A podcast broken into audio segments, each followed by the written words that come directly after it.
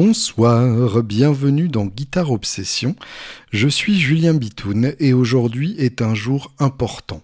Nous sommes donc le vendredi 10 juillet et ça fait pile 70 ans que Léo Fender s'est ramené au NAM Show avec son prototype de la Broadcaster, la guitare qui deviendra la Telecaster deux ans plus tard et qui, 70 ans plus tard, est encore la référence absolue de la guitare solid body, celle à l'aune de laquelle toutes les autres sont jugées et qui fait encore office de maître étalon pour ce que doit être une guitare électrique. Autant vous dire donc que ça fait 70 ans que l'histoire de notre instrument existe telle qu'on la connaît. Et ça valait bien un épisode à part entière. J'ai donc décidé d'interviewer Dimitri Wallace, qui n'est autre que le guitariste du groupe Miss America, que vous avez peut-être croisé sur les routes de France et peut-être même de Navarre, puisque c'est un groupe qui a énormément tourné et euh, qui retournera sans doute énormément dès qu'on aura la possibilité de tourner effectivement.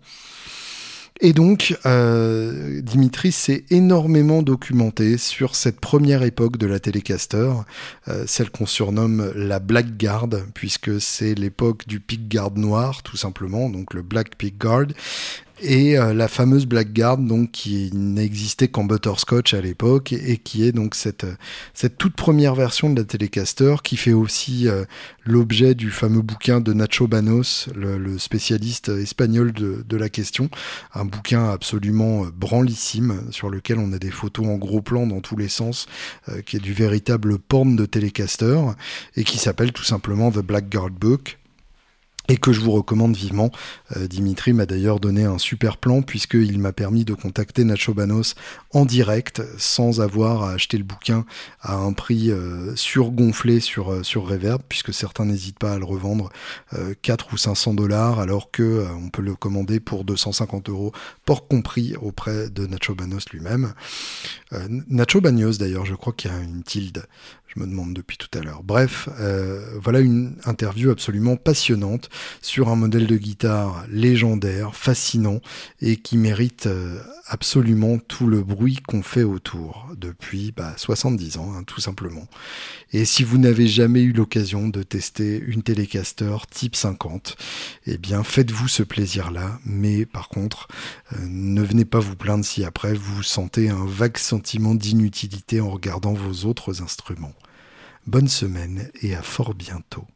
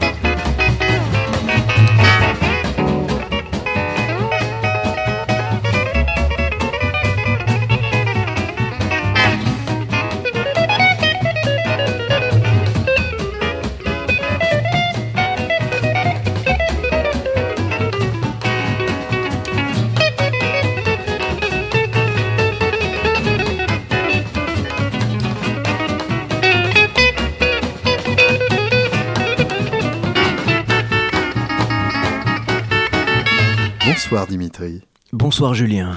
Merci beaucoup donc de te déplacer dans le studio international euh, Guitare Obsession. Euh, tu m'as écrit donc il y a euh, quelques semaines pour me demander un contact dans la presse française. Tout à fait. Et n'écoutant que mon courage et mon envie d'avoir l'info avant tout le monde, je me suis dit il n'y a pas de raison qu'il n'y ait que la presse qui en profite. Tu as bien la fait. presse écrite en tout cas. Et donc voilà, je voulais faire profiter de nos auditeurs de, ta science et de ta personne. Et donc, euh, tu es un spécialiste de la télé Blackguard.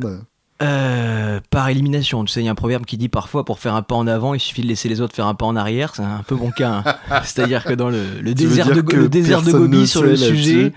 Non, non, j'ai en fait, euh, c'est un truc qui est arrivé purement, purement par hasard. En fait, comme tout musicien, je suis un geek de matos et comme tout musicien, j'ai pas un rond.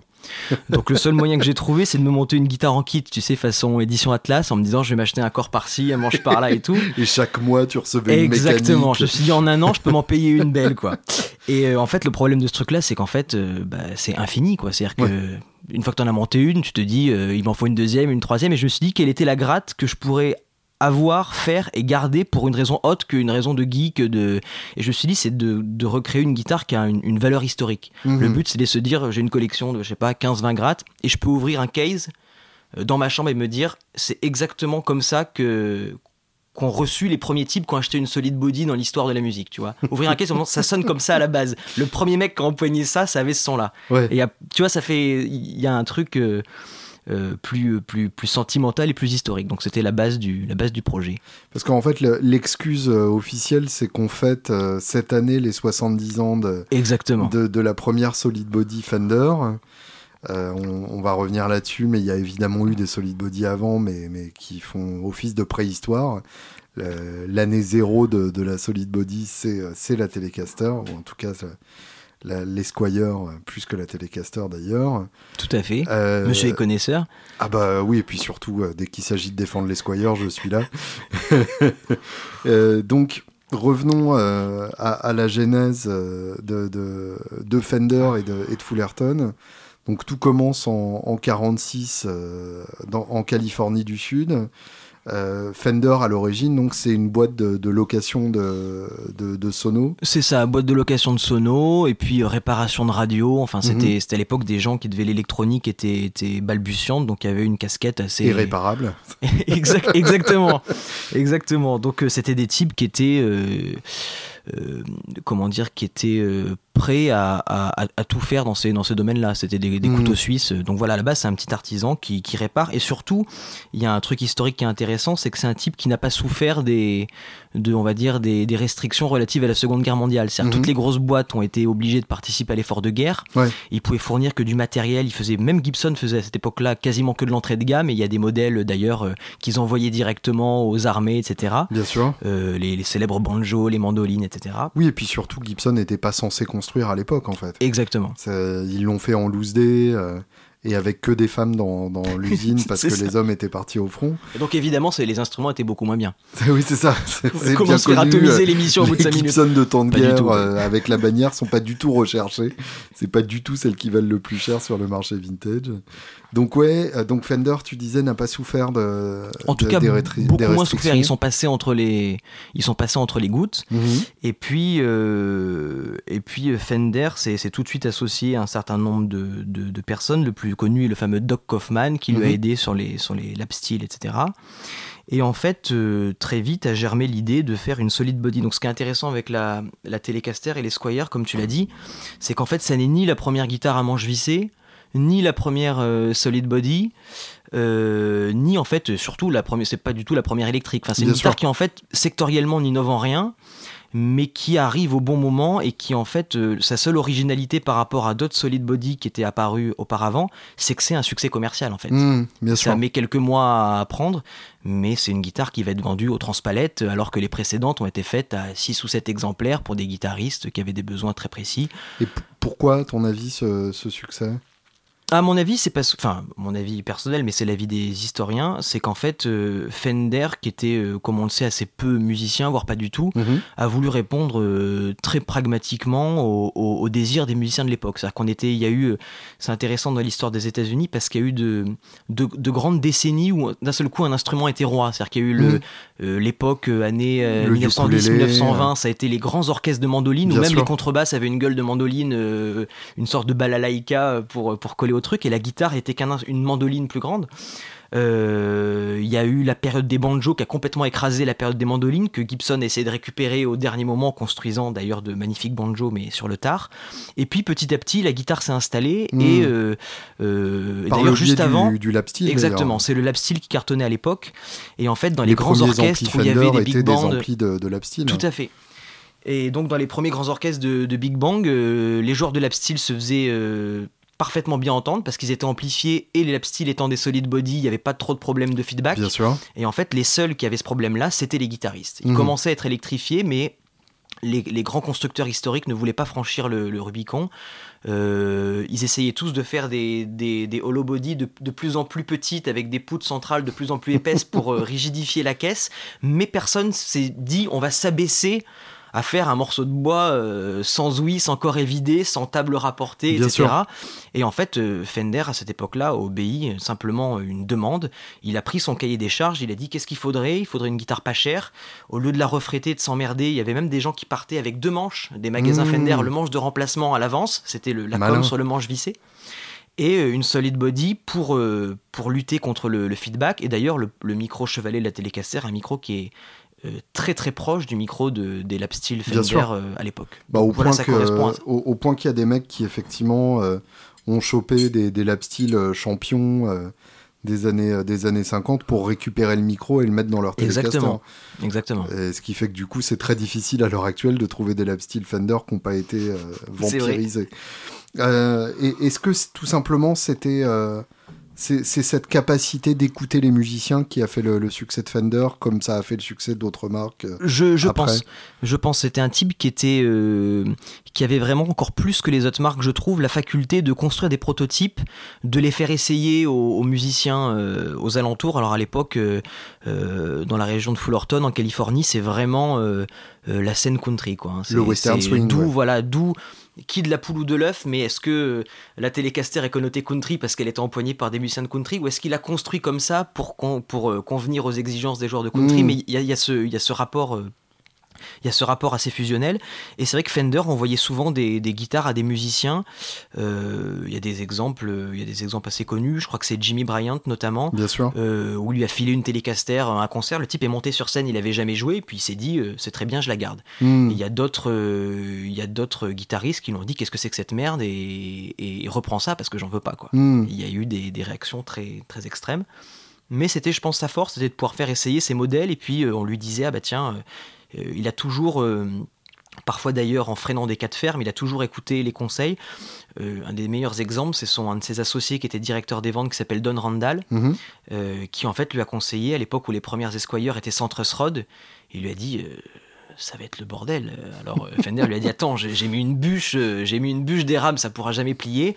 La légende veut qu'il y ait, qu un, un, grand nombre de modèles qui soient revenus vriller après quelques temps. À mon avis, c'est euh, partiellement apocryphe parce que les rares fois où on tombe, où je suis tombé sur des, des guitares de l'époque sans truss euh, en fait, je crois en avoir vu deux et elles étaient absolument nickel. Quoi. Le manche d'une droitesse et d'une rigidité à toute épreuve. Bah, au point qu'il y a encore certains luthiers et boutiques euh, qui font des, des télés sans C'est vrai. Et effectivement, euh, j'ai jamais trouvé ça gênant. Enfin, ça m'a pas manqué quand, quand je l'ai Virtuellement, c'est vrai qu'en cas de, de, sécheresse ou d'humidité, il n'y a pas de, possibilité de retoucher au truc, mais hmm. c'était. Fender a souvent comme ça été il a commencé par l'innovation et ensuite il a toujours été partiellement à la remorque des grandes marques pour se faire accepter. Hmm. Euh, c'est le cas par exemple du passage entre le manche érable et le manche palissandre. Le manche palissandre connotait euh, une certaine une, certaine beauté, une certaine finesse, alors que le manche érable, la légende veut que Fender quelques années après la sortie de la télé, regardez une émission de télé, ils voient un type avec la touche complètement crasseuse, évidemment, euh, comme c'est des vernis érables avec du nitro, la touche est attaquée par la sudation et qui s'est dit en gros qu'est-ce que c'est que ce bordel? Et la légende veut qu'il soit passé à euh, au palissandre à ce moment-là. Sur la Jazzmaster tout d'abord et après sur l'ensemble de la gamme en disant euh, les gens qui étaient arrêtés par ce côté un petit peu euh, Ikea vont, vont par petites touches on va leur donner de la, de la, lutherie pour les nuls quoi. C'est un peu le, principe. D'où le fait qu'il ait introduit la, télé custom à cette même époque exactement. C'est fin officiellement c'est fin 59 avec le binding devant, le binding Exactement, le Sunburst pour lequel il a, à l'époque la finition il galérait. Je crois que c'était les premières pour avoir le, le côté légèrement brillant. C'était du verre pilé qui était mélangé dans le, dans le, mmh. dans le vernis. Il a eu de gros gros problèmes pour, euh, pour faire les bindings. Mmh. En fait, il a reçu une aide assez improbable de Martin à l'époque. Il a visité l'usine Martin ah qui lui a montré l'outil pour, euh, pour évider le bois et pour tailler le, morceau de plastique pour le ah binding. Donc c'était c'est j'avais pas ça, pléthore de petites anecdotes qui n'intéressent que nous. Bah oui, mais, on est là pour ça, ça bien. Donc revenons à, la genèse de, de, la télé. Euh, les premiers prototypes datent de quand précisément? Est-ce qu'on sait? Alors oui, on sait assez précisément. En fait, il y a deux, il y a deux dates importantes. 48, c'est vraiment l'année où euh, Fender décide de se mettre derrière sa planche à dessin et de, et de travailler au concept. D'ailleurs, très vite, il va être aidé de, de d'associés notamment qui vont faire le qui vont faire le, corps. C'est George Fullerton qui va designer en fait le corps de la Telecaster. Lui va s'occuper de l'électronique et de, en gros du hardware. Donc 48 c'est le moment où on travaille véritablement au projet. Et l'année où on sait que les, premiers prototypes ont été faits on en connaît deux c'est 49 alors la première en 49 c'est la noire euh, alors la noire en fait c'est la première à, à sortir et à être présentée au NAM D'accord. Mais la première qui a été faite, alors c'est la, la Snakehead. J'ai des photos qu'on voilà, qu'on ne peut voir que nous. Peut-être qu'on les mettra à disposition. C'est celle-ci, donc c'est une guitare euh, assez, assez spartiate, en finition déjà, déjà blonde, un seul, un seul micro façon Esquire, mhm. un pickguard qui est plutôt un pickguard classique à l'époque, c'est-à-dire qui couvre que la partie, euh, que la partie le, le pickguard qui a été repris pour la Cabronita. Euh, exactement. Une soixantaine d'années plus tard. Tout à fait. Et donc là, on voit qu'il y a des errements entre le premier et le deuxième prototype au niveau du placement des, de la plaque de contrôle, du volume et de la tonne. Voilà, donc ça c'est les, deux premiers prototypes. Alors ces deux premiers prototypes, donc on retrouve la plaque type Cabronita. Exactement. Et la, la grosse différence en fait, c'est que le premier prototype c'est une tête 2x3 Exactement. Alors que l'on a le 6 en ligne dès, la dès le deuxième prototype. Tout à fait. Donc ça, c'est une des caractéristiques intéressantes des, des, Fender. Ça veut dire qu'encore une fois, des choix très pragmatiques, même s'ils trouvent ça, euh, à titre personnel, plus moche, mhm. il y a un alignement en fait des cordes par rapport aux mécaniques qui fait qu'il y, y a, beaucoup moins de... Toute personne qui, qui s'est raccordée 12 fois pendant un morceau sur une Les Paul Gibson comprendra que voilà. Euh, et... Euh, truc très intéressant qu'on sait aujourd'hui, c'est qu'en fait, Léo Fender a assez largement copié euh, un modèle qui a été fait par Paul Bixby. Mhm. pour un guitariste qui s'appelait Merle Travis et qui a une tête, quand on, quand on la regarde aujourd'hui, qui est euh, quasiment en fait une tête de Stratocaster. Bien sûr. On a l'impression qu'en fait le Même une grosse tête pour, pas se faire gauler, euh, s'est dit on va on va réduire un peu toutes les cotes, ça donnait la tête de télé. Puis au fur et à mesure qu'il avait suffisamment d'avocats pour gagner un éventuel procès, il a quasiment sorti sur les strates euh, une tête identique. Et les têtes 70 euh, sont encore plus sont encore plus marquées par cette. Sachant que le, corps de la Merle Travis pour le coup c'est une Les Paul quasiment. Euh, Avec oui, le, par certains aspects oui, mais et surtout c'est une solide body. Oui, et on a euh, deux témoignages euh, selon lequel en fait Léo Fender serait carrément allé voir Paul Bixby et lui aurait emprunté pendant une semaine cette guitare là. D'accord. Donc en fait là on recoupe, là il n'y a, a, plus d'excuses quoi. Il a ramené cette guitare, il a dit je vais me faire une solide body et puis ça a largement participé à ses premiers prototypes de télécaster. on, va, on va revenir à la télé mais puisque tu en parles donc les, pionniers de, la solid body, effectivement, Paul Bixby, dont on connaît le, design de vibrato, mais qui était euh, un réparateur de moto et un, luthier de, génie, qui a fait des, créations aussi, euh, aussi bizarres que géniales. Les, solid body euh, Bixby, il y en a une, quinzaine en tout. Je crois qu'on a un peu moins de mémoire, mais c'est ça, c'est une, dizaine, une dizaine à tout casser. Quoi. Euh, et, ça, pour le coup, euh, donc c'est des, des grades qui n'ont pas connu le succès. Pourquoi, à ton avis? Je pense parce qu'à l'époque, euh, tout simplement parce que c'était des, des types. Aujourd'hui, Bixby, ça parle à tout le monde, mais à l'époque, c'est des, les petits types dans leur atelier qui ont, qui ont une aura assez confidentielle.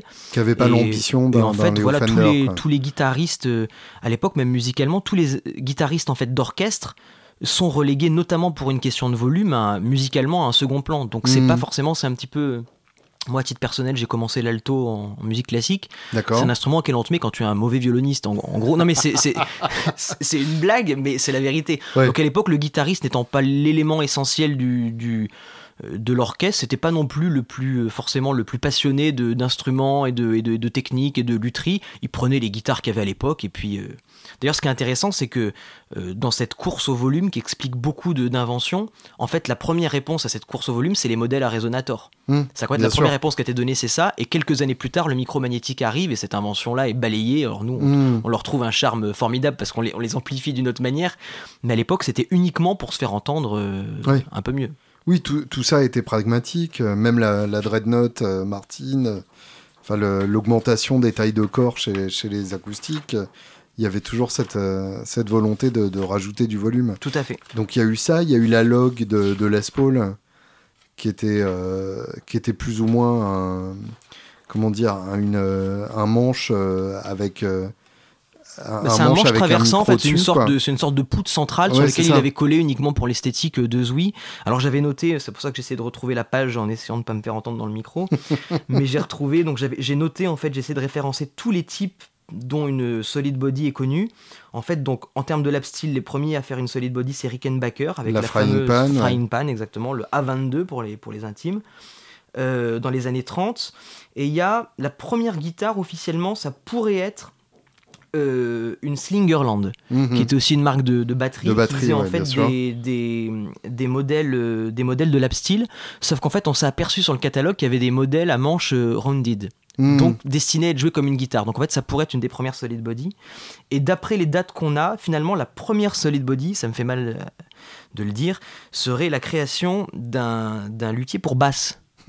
j'ai noté le nom de. J'ai trouvé un certain Paul Tumac. D'accord. Qui en fait a créé la première basse solid body en 1936 il était basé à Seattle et sa marque s'appelait Audiovox. Donc bien avant la précision. Quoi. Bien avant la précision, et qui encore une fois est considéré comme la première basse solid body parce que c'est le premier succès commercial. En fait, ce hmm. type-là, il en a fait quelques-unes, et donc finalement, ça serait le, premier qui véritablement a construit une, basse ou une guitare volontairement à, pour être joué euh, comme un modèle rounded, et ça serait en 36. Oui, d'accord. Les Paul, il commence, on n'a pas les dates exactes parce que c'est à la fois quelqu'un de très attachant et parfois un petit peu, un petit peu mythomane euh, sur les bords, mais c'est ce qui fait son charme. Et donc, euh, bah, c'est un showman. Exactement. Donc un showman, forcément, il invente sa propre mythologie aussi. Mais n'empêche que c'était bon, c'était un sacré bonhomme parce Bien que sûr. tout son boulot sur les. Bon bref. Bah, sur le multipiste, euh, sur le sur l'amplification, même sa musique qui reste hyper intéressante à l'heure actuelle. Ah, enfin, bien sûr. C'est ah, génial. C'est un patron. même si, euh, même si euh, Paul Recording est quand même assez moche. Euh, donc au-delà de ça, effectivement, il y, a clairement une question d'époque, puisque toutes ces tentatives-là sont arrivées à une époque où, comme tu disais, la, guitare était pas du tout à la mode. Non. Et, et la télé est arrivée en, plein, en pleine explosion western swing. Où, où, les solistes, de, de enfin les virtuoses de la guitare commençaient à prendre de, de l'importance. Tout à fait. Euh, un, Jimmy Bryant, typiquement, euh, n'aurait pas pu apparaître euh, dix ans auparavant. Quoi. Exact. Et donc, il y a ces deux prototypes-là. Le, premier, donc, qu'on surnomme le Snakehead, parce que la, tête 2x3 ressemble à une tête plate de, serpent. c'est des prototypes qui sont déjà viables, en fait. Ah, tout à fait. Puisque la, la Snakehead a été rééditée par le Custom Shop, et en fait ça se joue comme une guitare, quoi. Mon Dieu, mais qui a acheté ça, par contre? Parce que c'est quand même. Alors, déjà que la Telecaster, on apprend à l'aimer avec les années, parce qu'au début, quand on est, quand on est gosse, on se dit c'est quand même. Euh... Ah, c'est raide, on, hein, on, retrouve les, on retrouve les saloperies qui ont été dites au premier NAM. C'est la, la, planche à pain, le truc de four à pizza. Ah bah, Quand t'es petit, euh, tu trouves ça moins sexy. Et finalement, quand on la pose dans sa chambre en vieillissant, on se dit mais est-ce, est que finalement, c'est pas un des plus beaux designs? Non, mais... Bien sûr, de la même manière qu'au début, euh, on est toujours plus attiré par un dual rectifieur que par un Tremolux. Ah non, moi ça n'a pas été mon cas. C'est vrai? Ah ouais, non. T'as pas eu de jeunesse alors? Non, non, non. je passais directement euh, au Vox AC30 après le premier boulot. Ah ouais, donc mm. ah tes oreilles étaient. Euh, en guitare, j'ai assez mauvais goût, mais ampli, je sais pas, ça. C'était honnête, j'ai pas honte. On y viendra. Euh, donc après ces deux prototypes-là, qu'est-ce qui se passe? Est-ce que est-ce que ces prototypes-là sont déjà montrés aux revendeurs ou pas encore Alors ouais, il y, a deux, y a deux étapes. En fait, il y, a un premier test pour prendre la température qui est fait par Don Randall lui-même, qui débarque au NAM en, 1949, mhm. mais qui fait ça un peu en loose day. En gros, il part un peu de stand en stand avec sa guitare cachée sous le manteau en disant est-ce que, est que vous pensez que... C'est quelque chose qui peut vous intéresser. Et globalement, on lui dit, ben, euh, étonnamment, il n'y a, y a pas une levée de bouclier. On lui dit, bah oui, c'est intéressant, euh, c'est viable. Par contre, il faut vraiment une tige de réglage. C'est de mhm. ça dont ça même les. À l'époque, les, marques sont à la fois en compétition, et puis c'est l'exemple que je donnais avec Martine qui donne un coup de main avec Fender. Il y a quand même une. Voilà, on, se rend partiellement des services en espérant qu'ils soient rendus dans l'autre sens un jour, et on donne quelques conseils à Don Randall en disant c'est bien, mais je pense qu'à l'époque, on pense que le design qu'on a fait, pardon, euh, va être temporaire. C'est-à-dire qu'on lui dit c'est bien mmh. sur le concept, mais en fait, quand on la retrouve l'année suivante présentée en, en tant que guitare qui va être destinée à la vente immédiatement après, tout le monde s'écrit qu'est-ce que c'est que cette merde quoi? Qu'est-ce que c'est que cette mocheté? Nous on avait dit ok pour le bout de bois avec le manche, le micro, c'est cool et tout, pas de l'arsène, mais on pensait que vous alliez faire un vrai design quoi. Oui, bien sûr. Donc en fait, étonnamment en 49 euh, Euh, Don Randall prend la température et ça se passe correctement, on lui donne quelques conseils, quelques rectifications potentielles. Et en fait, en 50, on présente officiellement la guitare. Donc cette fois, c'est une. Alors d'après les sources, il y a des témoignages contradictoires, mais ça serait en fait une Esquire à deux micros en Mhm. peint en finition noire. Et là, globalement. Avec la plaque euh, blanche. avec la plaque blanche. Et là, globalement, Fender se fait globalement atomiser. hein. Faut, Mhm. faut, faut comprendre qu'il faut se mettre. Tu reviens d'une âme d'ailleurs, toi. Faut Absolument. imaginer ce petit stand euh, Et on s'est moqué de euh, plein de trucs. eh ben, euh, bien sûr. Si ça se trouve, D'ailleurs, sera- j'ai vu des trucs, je suis passé sur ta page qui m'ont bien fait rire. Le championnat du monde des amplis les plus moches. Putain, il y a des types. tu- Vous avez pas au moins une femme pour vous dire que c'est moche, quoi. C'est des gens qui sont en plus célibataires, quoi. Ça, ça doit être ça, et puis longtemps, je pense. Donc euh, voilà, faut imaginer Fender, petite boîte. euh, euh, Léo Fender a construit son premier lap steel moins de 5 ans au pa- au- avant de sortir ce, ce truc-là qui va Mhm. révolutionner la musique. Et à l'époque, Gibson, Martin, Rickenbacker, même Epiphone sont des, sont des monstres sacrés de la manufacture d'instruments, quoi. Mhm. Donc il y a ce petit stand-là où on dévoile un espèce d'ovni. Je veux dire, ça correspond aujourd'hui à une sorte de, de guitare de luthier d'un mec complètement fou qui aurait fait un truc. euh, Des fois, on regarde des guitares de luthier en disant oui, peut-être que ça va bien sonner, mais je- jamais je pourrais porter ça. Là, c'est Ouais. un peu le, c'est un peu cette philosophie-là, quoi. Donc euh, la guitare se fait globalement massacrer. Et là, là, on est au NAM d'été. On est au NAM d'été de lancement. 1950, voilà, donc, à euh, donc en, en juillet, ouais. Tout à fait. Donc là, c'est le lancement plus ou moins officiel. On a commencé à produire quelques Esquire qui vont vite d'ailleurs changer de, de- de finition et de- d'essence de corps. Mais en gros, voilà, c'est le lancement officiel. C'est juillet 1950. Je crois même que la- le premier jour que je suis allé consulter les archives du NAM, évidemment, faire le boulot Normal. c'était le 10 juillet. Donc 10 juillet, en fait, c'est sortie euh, officielle de, de l'Esquire à l'époque, mais en gros de la, de la Telecaster telle qu'on la connaît.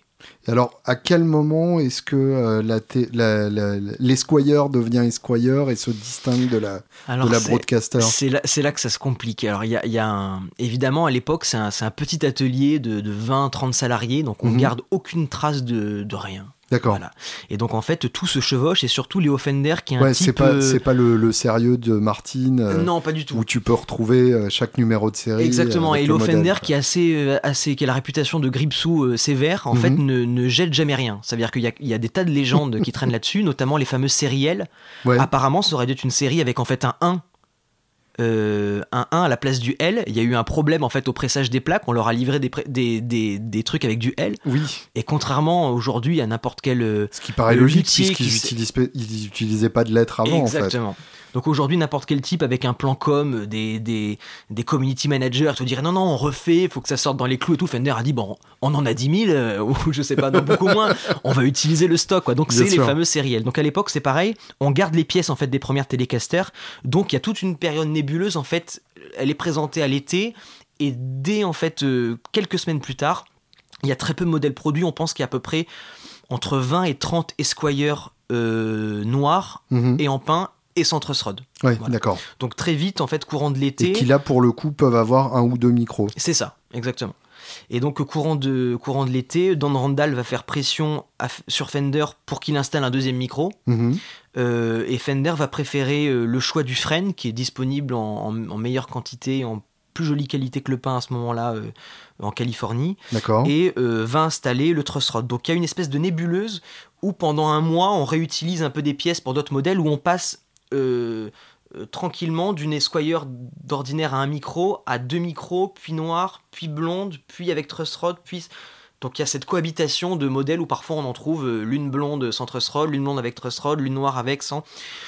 Donc en fait c'est globalement à la fin de l'été le, le- la différenciation est officielle, c'est-à-dire que Mhm. fin d'été, on, on a les Esquire à, une micro, à un micro blonde avec truss rod et les broadcasters à deux micros blondes avec truss rod, sauf qu'au moment où on, on officialise cette démarcation, on arrête de produire les Esquire. D'accord. Donc en fait, il y, a- il y a un arrêt de production, même si elles sont vendues, donc en fait, on on, on voit pas véritablement la démarcation, mais il y a un arrêt de production en gros de, de fin d'été, début d'automne jusqu'au janvier de l'année suivante Uh-huh. où en fait il y a plus d'Esquire. Don Randall veut vraiment mettre le paquet sur les sur les, Sur la les broadcaster. broadcasters. et on s'aperçoit que c'est bien euh, dès le début d'année suivante d'avoir deux modèles, un modèle qui est beaucoup moins cher euh, et créer une gamme en fait pour Ouais. satisfaire tous les. Donc voilà un peu il y a cette nébuleuse. Été 50, on va dire janvier 51, il y a beaucoup de chassés croisés de, de pièces et c'est un peu le, le bordel pour tous les, les- les collectionneurs. On essaye de, de savoir selon les types qui étaient à l'atelier à l'époque, les tampons qu'ils ont mis, si Mhm. c'est plutôt. Et puis euh, voilà, il y a des mystères qu'on pense avoir résolus, notamment les numéros de série. Les numéros de série sont complètement aléatoires à cette époque. À une époque où on sait qu'il y a 30 modèles produits, euh, on trouve des plaques de chevalier 128, 124. Donc il y a deux explications. Soit en fait on en avait pressé 500 qu'on avait mis dans une boîte et les mecs se servaient, ils plongeaient la main. Et... une autre explication qui dit qu'en fait comme le modèle a mis un peu de temps à décoller, qu'on en vendait très peu et qu'on pouvait à l'époque les acheter directement à l'usine parfois, hmm. Fender pour euh, Léo Fender pour un peu brouiller euh, les chiffres de ses commerciaux aurait un peu euh, sorti des numéros de série un peu plus haut en disant on a vendu quand même 150. Donc c'est les deux explications qui se battent en duel aujourd'hui. Oui, oui, genre le, plan euh, édition limitée à 5000 exemplaires et puis t'en vends 200. Je vous jure qu'on en a pas vendu que 8, c'était un peu ça. et du coup, ça doit être d'autant plus difficile d'authentifier les, les, grades de cette époque-là. Exactement. C'est pour ça que c'est un, un, calvaire pour les, pour, les, pour les faussaires quand ils les vendent pas à quelqu'un d'autre qu'un millionnaire qui s'y connaît pas. Mhm. Parce qu'en fait, il y a une multitude de petits signes distinctifs. Donc, moi, évidemment, je m'en suis aperçu après avoir construit la mienne. Donc, ça fait chier. évidemment, mais il y a pléthore de détails que j'ai essayé de compiler. Alors, euh, parmi les, les, les, détails les plus visibles, en fait, sur les, premières, euh, sur en fait toutes les Blackguards, Mhm. Jusqu'à 54, en fait, il y a une sorte, on appelle ça la pocket lip, c'est une sorte de, ben, de lèvre, comme son nom l'indique, une sorte de protubérance sur le, la cavité du manche. Mhm. En fait, euh, comme les, En fait, le manche est trop fin pour sa cavité. Quoi. Exactement. En fait, le manche, théoriquement, serait au même niveau, mais la cavité est plus large parce que quand on manipule les corps dans la défonceuse, en fait, on fait une... au lieu de les couper droit, on les fait légèrement. Euh, voilà, euh, voilà euh, latéralement. C'est-à-dire qu'en fait, il dépasse un bout du, du, neck pocket quand on mmh. installe le manche. Donc ça, c'est une, caractéristique qui est difficile aujourd'hui si on veut se faire une reissue, euh, de trouver un, un, un, luthier ou un MJT qui débite des corps et qui accepte de faire ce, ce truc-là. C'est bah, particulièrement chiant. Ce serait lui demander de faire mal le boulot en plus. Exactement. Et bon voilà, il y a deux trois éléments, il y a des, il y a, des trous, typiques quand le corps était suspendu, soit pour être, soit avec les templates pour être pour être découpé, soit quand il était peint, donc il y a des, trous particuliers. Qui disparaissent ensuite puisqu'ils peignent euh, en fait avec, le, euh, avec le, bâton à la place du manche. Exactement. Exactement. Et donc voilà, pour se faire une vraie reissue, il faut donc, parfois une étiquette avec le nom du type qui a découpé le corps. Il y a des, tampons assez mystérieux, ce qu'on appelle le D-stamp, euh, des, tampons, des dés qui sont, qui sont pressés en relief sur le, sur l'arrière du manche, on ne sait hmm. pas vraiment à quoi ça correspond. Est-ce que ça veut dire euh, donne pour euh, le, boulot a été fait? Est-ce que ça veut dire on ne sait pas exactement, mais il y a une foultitude de petits détails comme ça hmm. que les, la dizaine de psychopathes euh, amateurs de Blackguard maîtrisent sur les bouts des doigts et que les autres ne, connaissent pas, pas véritablement. Alors, ces, ces guitares-là, on sait où elles sont? Aujourd'hui, les premières Esquire alors, ça a été difficile. Il y a des types qui ont fait une espèce de boulot de compilation. On estime qu'en fait, euh, toute l'année 1950, début 51, il y aurait eu à peu près tout confondu 200 modèles qui auraient été faits, uh-huh. voilà, dont une trentaine d'esquires en pince en truss rod et on va dire 100, 120, 130 peut-être broadcaster. Mm-hmm. Et là-dessus, on estime à vue de louche qu'on a la moitié dont on a entièrement perdu la trace. Ouais, d'accord. Je sais pas comment on fait pour perdre une broadcaster, mais oui, euh, c'est ça. Euh, c'est bien parce que du coup, ça veut dire que potentiellement, il y, en a encore sous certains lits dans leur ah, Je pense qu'il doit avoir des chasseurs de primes qui doivent faire grenier par grenier vu le prix des trucs maintenant. Mais écoute, potentiellement, oui, il en manque à peu près la moitié. Il y a à cette époque-là euh, euh, tous les modèles de 1950, tout début 51. Apparemment, on aurait, euh, d'après les chiffres de production quotidien de la boîte, on estime à 200. 200, 200 modèles dont nous sont parvenus une centaine. Mais donc la, la fameuse Blackguard euh, telle qu'on la connaît et qu'on l'idolâtre, elle arrive à la fin de 1950 sous le nom de Broadcaster. C'est ça. Dès, ce moment-là, on a le butterscotch, la plaque noire. Euh. Exactement. Alors là, en fait, là par contre, on a une date très précise du moment où c'était mis en production parce que là, dans les archives Fender, euh, je suis parvenu à retrouver le jour où Fender a reçu la machine pour poser les truss rods. Mmh, et donc de mémoire, c'est début octobre, c'est 3 octobre, un truc comme ça. Et comme toutes les broadcasters, par contre, ont un truss rod, il n'y en a pas 100 truss rods, on sait à peu près qu'elles ont été faites. Euh, ça a commencé deuxième semaine d'octobre et ça, ne s'est pas arrêté après. Donc la vraie Blackguard, elle date de, de ce moment-là. Alors en fait, la référence pour les Blackguards, c'est toutes les guitares qui sont faites en, on va dire en freine et en finition blonde. Mhm. Donc il peut y avoir quelques, quelques esquires avant justement cette broadcaster qui ont été faites fin de l'été. Donc en fait, la période de Blackguard, on enlève les, premiers, les prototypes et la trentaine, vingtaine d'exemplaires en pain. Mhm. Et après, on s'arrête quand on passe aux fameuses White Guard, c'est-à-dire euh, euh, début 55, où là on passe euh, sur le fameux Guard blanc. Il y a des aménagements sur le micro, sur le chevalet, sur euh, sur la place du logo, etc. Enfin, en gros, cette période-là, c'est euh, Voilà, pour simplifier, fin d'été, début automne 1950 jusqu'à fin 54. Alors, qu'est-ce qui fait concrètement le son de ces grattes-là? C'est le frein des marais? Ouais. C'est le, les micros un peu spéciaux de l'époque avec les plots pas étagés? Donc avec le sol qu'on entend moins? Exactement. Surtout que le, sol à l'époque était, était, filé. était, filé. En fait, ce que certains guitaristes oublient, euh, quand on joue une Telecaster, les gars, il faut mettre un tirant de boucher. Hein. Mhm. ces guitares ont été conçues, en fait, à l'époque, je crois que le tirant, notre standard actuel, qui doit être le 1046, à l'époque, c'était globalement du 12. Mhm. Voilà. Donc quand on jouait sur du 11, on était déjà un peu un peu une mauviette et puis je pense que le 1046 ça n'existait tout simplement bah, pas. C'est arrivé dans les années 60 euh, quand les mecs ont acheté un mi aigu de banjo et qu'ils ont gardé les, les cinq hautes cordes euh, par, pour les cinq plus aigus de des jeux standards. C'est ça. Qu'ils ont décalé euh, de manière effectivement à mettre le mi aigu en banjo. Quoi. Yes.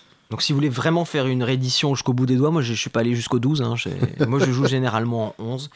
Euh, mais voilà, on s'approche. C'est des guitares qui voilà n'ont pas été étudiées pour jouer pour être jouées en 942. Et il faut pas oublier qu'en plus à l'époque, les seules cordes disponibles c'était du filet plat. Exact. Donc euh, ça fait encore aussi une différence assez, euh, assez, colossale. On peut se rapprocher un petit peu si on veut pas euh, les, on va dire certains emmerdements du filet plat en, tapant dans des marques qui font des âmes rondes. Hmm. en termes de sensation et de, c'est des, des, cordes qui sont un peu plus souples. On, on peut s'en rapprocher un peu. Et en fait, le côté, enfin, j'ai essayé perso et, ça marche assez bien. Le côté sombre du filet plat, du coup, marche très bien avec le côté hyper brillant de, la télé. Ah, mais là, on, attaque un sujet épineux parce que c'est, je, pense, une des, un, peu une des idées reçues euh, sur lequel euh, j'ai désormais une autre vision à titre perso. En fait, euh, bah, quand on s'intéresse un peu à la gratte, il y a la légende urbaine qui dit qu'en gros, il y a deux périodes pour la télé, la période 50s et la période 60s. Mhm. La période érable avec des guitares hyper bright et la période 60s avec les manches palissandres avec des guitares beaucoup plus euh, douces. Et en fait... Euh, ah, j'ai eu des gros contre-exemples. Voilà, bah, c'est ce que j'allais te dire. En fait, à chaque fois que j'ai testé, parce que c'est les guitares quand même de très grande qualité qu'on voit plus souvent que des guitares des années 50, à chaque fois que j'ai testé des guitares, j'ai enregistré l'album par exemple sur, euh, sur une télécaster de l'ami Phil qui est de 66, mhm. qui était justement ultra twangy, très bright, etc. Et en fait, les rares fois où on tombe sur des guitares 50s, euh, euh, c'est des guitares qui sont beaucoup plus qui sont beaucoup plus douces sur les mhm. aigus, qui sont beaucoup moins twangy. On se dit pourquoi on m'a menti toute la vie? Et donc en fait, j'ai compris objectivement pourquoi finalement les Blackguard ne sont pas du tout des guitares qui seraient l'incarnation du twang et des aigus brillants. Alors c'est qu'en fait, il y a, euh, donc, euh, on va passer au gros du, truc, il y a plusieurs idées reçues. D'abord les essences. Mm-hmm. En fait, euh, ce que peu de guitaristes savent, c'est qu'en fait, il y a deux types de, de, frênes qui sont complètement différents, complètement opposés. Il y a ce qu'on appelle le Northern H, le, le frêne du Nord, qui est en fait beaucoup plus dense, beaucoup plus lourd et qui a des aigus beaucoup plus acides, mm-hmm. qui est en fait le fameux frêne qui a été parallèlement à l'aulne utilisé dans les années 70, toutes ces télécasters custom qui pèsent 4,8 kg, elles sont faites dans ces essences-là et qui sonnent euh, très bright. Alors que le frein démarré, en fait, ce qu'on appelle le frein démarré, c'est une, c'est une essence qui pousse dans des zones humides, voire directement dans l'eau. Mhm. Et en fait, euh, le, bois se gorge d'eau. Il y, a des, il y a des pores qui s'élargissent considérablement. Et en séchant, ces pores se vident et créent des micro-cavités, en fait. Mhm. Ce qui fait qu'une bonne pièce de frein démarré, bien immergée dans l'eau et bien séchée, peut atteindre des, des, poids très très légers, contrairement à son cousin du Nord qui est toujours très très lourd. Et donc en fait, euh, ces guitares-là, alors il y a, y a les quelques premières broadcasters qui sont très lourdes, qui atteignent les 4 kg, 4 kg 2, 4 kg 3. Mais globalement, entre 51 et 54, on est sur des guitares dont la moyenne est à 3 kg 2, 3 kg 3, 3 kg 4. Et c'est des guitares finalement beaucoup plus légères que leurs leur euh, cousines euh, postérieures. Et en fait, le frein du Nord sonne dense et acidulé, et le frein des marées, en fait, a beaucoup plus de bas, mhm. même légèrement plus de bas que l'Aulne, et les aigus sont assez adoucis, paradoxalement. Il y a beaucoup de claquants, mais il n'y a pas énormément de brillance. Ouais. Donc là, on est, on est vraiment dans l'enculage de mouche qui nous ont rien demandé, comme dirait Chirac, parce qu'il y a des tas de contre-exemples selon les essences. effectivement, non, c'est une distinction très importante, effectivement, entre claquant et brillance. Exactement. Parce que, euh, parce que typiquement, ce qu'on appelle le twang, en fait, c'est plus le claquant que la brillance. La, brillance, on la retrouve euh, dans une Rickenbacker, typiquement, euh, euh, à plus forte raison quand elle a 12 cordes. Mais, mais justement, une Rickenbacker a du brillant sans avoir de claquant. Donc là, dans, la télé, on est vraiment dans l'inverse, effectivement. Et donc à côté de ça, il y, a des, y, y a des changements qui eux sont plus importants. C'est qu'en fait, quand tu discutes avec les luthiers, euh, une touche palissandre, ça, ça a surtout une influence sur le toucher du mhm. guitariste. En fait, quand on, quand on, si on essaye de mesurer le volume du manche, une touche palissandre, surtout à partir de la deuxième moitié des années 60, quand elles sont pas slapboard, mhm. c'est 10%, euh, 15% de la touche, Bien sûr. Euh, du manche. Donc le manche est quand même un manche érable. Donc en fait, tous les luthiers disent ça joue peut-être à 5% grand maximum sur la sonorité globale de l'instrument. Mais psychologiquement, vu que le toucher est plus doux, on se dit que le son l'est aussi. Et vu qu'on l'a vu sur les Gibson, qu'on le son plus sombre, on se dit que c'est de la même chose. Ça joue. Et paradoxalement, à l'époque, au moment où on passe sur la touche palissandre, euh, les manches sont beaucoup plus fins. Oui. Donc en fait beaucoup plus beaucoup moins massifs et ils ont beaucoup moins de de, d'épaisseur le son, hein, a, moins de corps c'est à dire que hmm. je suis pas euh, j'ai vu tellement de contre-exemples sur les guitares que je pense pas qu'en se montant une guitare correspondant à telle ou telle spécificité, on arrive forcément à tel résultat. Mais c'est vrai que s'il y a un truc, je trouve, qui a une influence directe sur le son, globalement, tous les, les télécasters que j'ai pu essayer avec un manche, un gros manche en U ou un gros manche en, soft V, sont des télécasters qui ont un corps assez considérable et de, de jolis bas, euh, alors que les, les, les, manches très fins des télécasters custom, euh, par exemple du début des années 60, ont un son euh, beaucoup plus léger. Bien sûr. Donc en fait, on est passé certes aux touches palissandes, mais le manche a considérablement réduit en termes d'épaisseur et on a perdu là encore du corps, c'est-à-dire que les guitares des années 50 ont plus de corps. Et il y a un élément qui est purement euh, électronique et qui est peut-être le, principal, c'est qu'en fait, les télécasters Blackguard ont des pontées en laiton Mhm. qui sont également pas du tout en fait les pontés euh, typiques du twang, c'est des pontés qui sont d'ailleurs plutôt assez doux, claquants mais assez doux. Et on passe en fait début 55 à des pontés acier qui eux pour le coup sont, qu'ils soient filetés ou ronds, sont les pontés brillants de la Telecaster par excellence. Et en fait la Telecaster c'est pour nous on la, on la ramène au twang et à la brillance, c'est parce qu'en fait, la période où on a vendu les télécasters aux transpalettes, c'est plus les années 60 que les années 50 en termes de volume. Donc en fait, toutes les télécasters auxquelles on a eu accès, elles sont ultra twangy, ultra brillantes, avec un méga son. Les télécasters des années 60, c'est superbe. Euh, et quand on, on, touche une Blackguard, on se dit, mais c'est beaucoup, plus, beaucoup plus jazzy, ça n'a rien à voir avec ces grattins. Mmh. Il y a un dernier élément que j'ai pas découvert, parce que si je, si je l'ai trouvé, c'est que ça existait dans la littérature, mais euh, dont j'avais trouvé beaucoup de contre-exemples dans des bouquins pourtant très pointus, notamment le, le Duchossoir. Mhm. Euh, c'est qu'en fait, euh, on a longtemps pensé que les deux micros des télécasters étaient faits en Alnico 5, donc mhm. des, des, des, des, alliages très, très brillants, très rock, assez haut médium. Et en fait, euh, le fameux Nacho Banos, qui est le grand, le grand psychopathe de la Blackguard, qui en a des C30, qu'il a passé à la lumière euh, noire pour les couches de vernis, qu'il a passé au rayon X, au REM pour, euh, pour voir le nombre de tours, de fils, qui a relevé toutes les cotes. En fait, il s'est aperçu très vite qu'il n'y avait aucun micro Blackguard en Alnico 5. Hmm, On pensait ça parce que dans les notes de Fender, il avait, dans ses carnets, il avait marqué qu'il fallait de l'Alnico 5 pour ces micros-là. Et en fait, ils ont, ils ont toujours équipé les micros chevalets en Alnico 3. En fait, même pas en Alnico, en Alni, parce qu'il n'y a pas de cobalt du tout dans ces hmm, micros-là. Et en fait, c'est des micros qui sont beaucoup plus soyeux. Donc, oui, Alnico, c'est aluminium, nickel, cobalt. Hein, c'est ça. et cela était sans cobalt.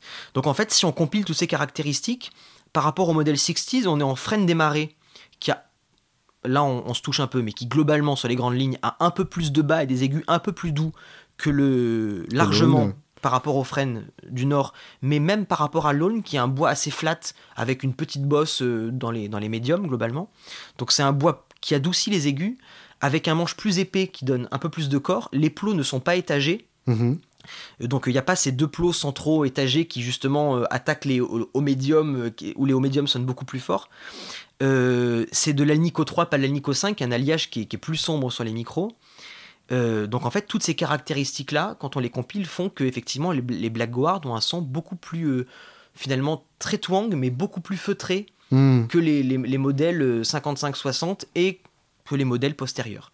Je ne sais pas si c'est la découverte principale, mais tous les types sur les forums qui disent oui, tu veux une télécaster brillante, alors tu fais péter le manche érable avec le corps en freine, c'est virtuellement assez faux. Ouais, d'accord un manche palissande peu épais avec des micros Alnico 5 étagés avec un corps en aulne qui booste légèrement les médiums, ça va vous donner la télécaster twangy euh, euh, euh, que vous avez peut-être dans votre imaginaire, alors que les Blackguard sonnent vraiment à part. Ouais. Après, c'est aussi une question d'association d'artistes. C'est-à-dire qu'à partir du moment où on a Roy Buchanan et, Danny Gatton qui jouent sur des Blackguard et qui ont un son vraiment hyper pic à glace, on se dit c'est comme ça que ça sonne. Bien sûr. D'où la surprise. Bah oui, quand tu, bien quand tu tombes dessus. Les, les broadcasters, donc ça dure jusqu'à mi-51, c'est ça? Ça s'arrête avant, en fait, dès, alors là encore une fois, je vais faire ça de mémoire, hein, mais de mémoire, dès début février, en fait, Fender reçoit un courrier euh, très cordial, mais néanmoins autoritaire, de, de, Monsieur Gretsch, qui lui dit Écoute, Léo, tu es gentil, mais moi j'ai sorti une ligne de banjo et de batterie qui s'appelle Broadcaster avec un K, donc tu vas lâcher le nom. Alors on, revient sur la pingrerie légendaire de Léo Fender qui va tout simplement dire à ses employés bah, sur les décalcos euh, Fender euh, Broadcaster, vous allez juste me découper le Broadcaster et on mettra que le Fender. Et ça sera des Fender. Exactement. Donc de février à alors là encore, euh, les, dates divergent, mais globalement, c'est fin du printemps, voire septembre. Il va y avoir une période de ce qu'on appelle les no-casters. Mhm. Euh, ça veut dire avec juste le logo Fender qui est posé dessus, qui sont en fait exactement les mêmes que les broadcasters. À l'époque, ça s'appelait pas no-casters. C'est a posteriori qu'on leur a donné ce c'est un nom que les, que les geeks comme nous leur ont donné pour, euh, pour pouvoir se pignoler, parce que j'ai appris que tu étais, tu étais un grand amateur de citations masturbatoires dans tes, dans tes podcasts, euh, pour pouvoir se pignoler voilà, entre, entre geeks, on appelait ça les no-casters. On est là pour ça. donc la télé apparaît quand même dès 51. Oui, tout à fait. Les premières télécasters, c'est on, va dire télé 52, plus tard, mais par euh, exactement pour le côté pratique. Tout à fait. Au plus tard, c'est septembre 51. Ouais, d'accord. Septembre 51 et en fait la, la seule différence qui, qui, qui, sépare, donc évidemment différence que j'ai fait mienne dans mon, dans mon projet parce que je voulais monter en fait la première télécaster sortie des ateliers, donc en gros euh, septembre 51. Mhm. Euh, la seule différence avec les modèles 52, c'est le la visserie. Sur les modèles 52, on est vis cruciforme, et sur les modèles 51, on est vis, euh, vis à une seule fente. voilà. Donc au niveau du son, c'est rien à voir. Quoi. voilà, exactement. Forcément, les le vis jouent cruciforme est quand même vachement important. Quoi. Écoute, bien sûr. Donc, ok, euh, évidemment, euh, ça veut dire que ça veut dire que les broadcasters et les no-casters, c'est quasiment impossible à trouver. C'est très, très difficile et surtout les, les cotes ont explosé. Je lisais un, euh, il y a pour le, 60e anniversaire, il y avait eu un, article écrit dans un très bon article d'ailleurs, vraiment synthétiquement, c'était, mais je crois que c'est un universitaire euh, dans, dans, Guitar Part par eux. C'est qui votre universitaire de, de Guitar Part euh? Ce serait Vinceman probablement. Non non non. je, je, trouverai le nom peut-être. Hein. Enfin bref. et il avait fait un, il avait expliqué justement que j'ai perdu complètement le fil. J'ai perdu ma corde non filée. Euh, c'était quoi la question que tu m'avais posée? Je vais, je vais revenir bah dessus. voilà, le, nombre de, de, broadcasters et de, et de no-casters en existence. Ah ben non, je sais pas pourquoi je te parlais de Sur les cotes. Euh, ah oui, oui, oui. Là non, à l'époque, il y avait, il y avait une. Ah non, je crois que c'est Christian Séguré qui était interviewé et qui expliquait qu'on pouvait se trouver euh, à côté de s'il y avait quelques petits soucis euh, cosmétiques, des Blackguards parfois à 15 euh, 000. Euh, hmm. Aujourd'hui, j'en ai vu certaines qui sont en très bon état qui sont vendues 100 000 balles. Ouais. Et c'était il, il, y a 10 ans. C'est-à-dire que les, très bons états, il y a 10 ans, ça pouvait, pour 30 000, on pouvait casser le PEL et se faire un petit plaisir. Là, aujourd'hui, c'est carrément. il y a 10 ans, on était au sommet de la bulle spéculative. Enfin, c'était 2007 le sommet. Après, ça c'est quand même vachement, euh, vachement rabaissé. Moi, je me souviens avoir vu euh, une, une 52 chez Guitar Center New York. Ça devait être en 2006. Elle était à 80 000 balles. Je pense eh que je pense qu'à l'heure actuelle, euh, elle ah peut-être alors que depuis ça. Ah depuis ouais. Je pense qu'à l'heure actuelle, elle serait entre 40 et 50. Les, les, codes des plus belles ont légèrement baissé parce qu'il n'y a plus personne qui, qui, peut mettre ça. Mais même celles qui sont dans un moins bon état avec un certain nombre de changements, j'ai regardé même des modèles à moitié détruits, refinis, etc. Mmh. Machin je ne suis pas parvenu à en trouver en dessous de, de 20 000 balles. Quoi. Alors qu'avant, ah, ça, pouvait se trouver. Il y, en a, il y en a deux là chez Chicago Music Exchange qui sont peut-être partis entre temps. D'accord. Qui étaient plus dans les 15. Ah, ben j'appelle immédiatement, tu veux leur Voilà. une Esquire revernie et une télé avec les micros changés de mémoire, un truc comme ça. D'accord. Donc on peut trouver des players, effectivement. Ah, ouais, mais c'est vrai que bon, pour celui qui veut les jouer, mais les deux micros changés, on se dit quand même, c'est une bonne partie de l'âme de autant le refinish, ça peut passer. Les deux micros changés, bon, on se dit ça va être coton si je dois en acheter deux séparément. Euh. Ah bah là, t'en as, as, effectivement pour, pas loin du prix. Ouais, ouais, ouais. Et puis bon, effectivement, 15 000, on parle quand même d'une somme qui est loin d'être euh, négligeable. Euh, le, le, nom Telecaster, en fait, c'est le même que Broadcaster finalement, puisque Broadcast en anglais c'est diffusé. Donc ça peut être, oui, certes diffusé par la radio, mais diffusé par la télé. Donc ils n'ont pas cherché très loin finalement pour, Le, nouveau nom. Bah à l'époque c'était euh, la Strat pareil, hein. Strato c'est pour euh, stratosphère. Euh, Bien sûr. À chaque fois on est on essaie de trouver des noms à la pointe de, la modernité pour, alors pour euh, comment dire, appâter le, le, chaland. Et puis euh, pour les commerciaux, c'est un truc euh, hmm. qui est intéressant, c'est qu'en fait les commerciaux demandent toujours une originalité, bien que parfois elles sont factices, pour pouvoir vendre les instruments. et par exemple, ça a donné très longtemps sur la Télécaster un truc complètement aberrant, c'est qu'en fait les premières qui sont sorties avaient un, comment dire, une un câblage assez étonnant, parce qu'en fait, il y avait trois positions. Sur la position grave, on avait le micro-manche qui passait par un jeu de de, de kappa. De, de qui avait un son très assourdi pour soi-disant mhm. flatter les, les jazzmen qui est en fait assez inutilisable. Si avec une fuzz ça marche bien. c'est mais c'est la seule utilisation. Vrai. Euh, deuxième position euh, de mémoire, c'était le micro manche sans tonalité. Mhm. Quel intérêt Il y a deux boutons, on branche la tonalité, genre on comprend pas. Et le troisième, c'était en fait micro chevalet, dans lequel la tonalité servait de blend avec le micro manche. Ça, par contre, c'est très intéressant comme option. Euh, donc en fait, euh, c'était un instrument qui était assez limité.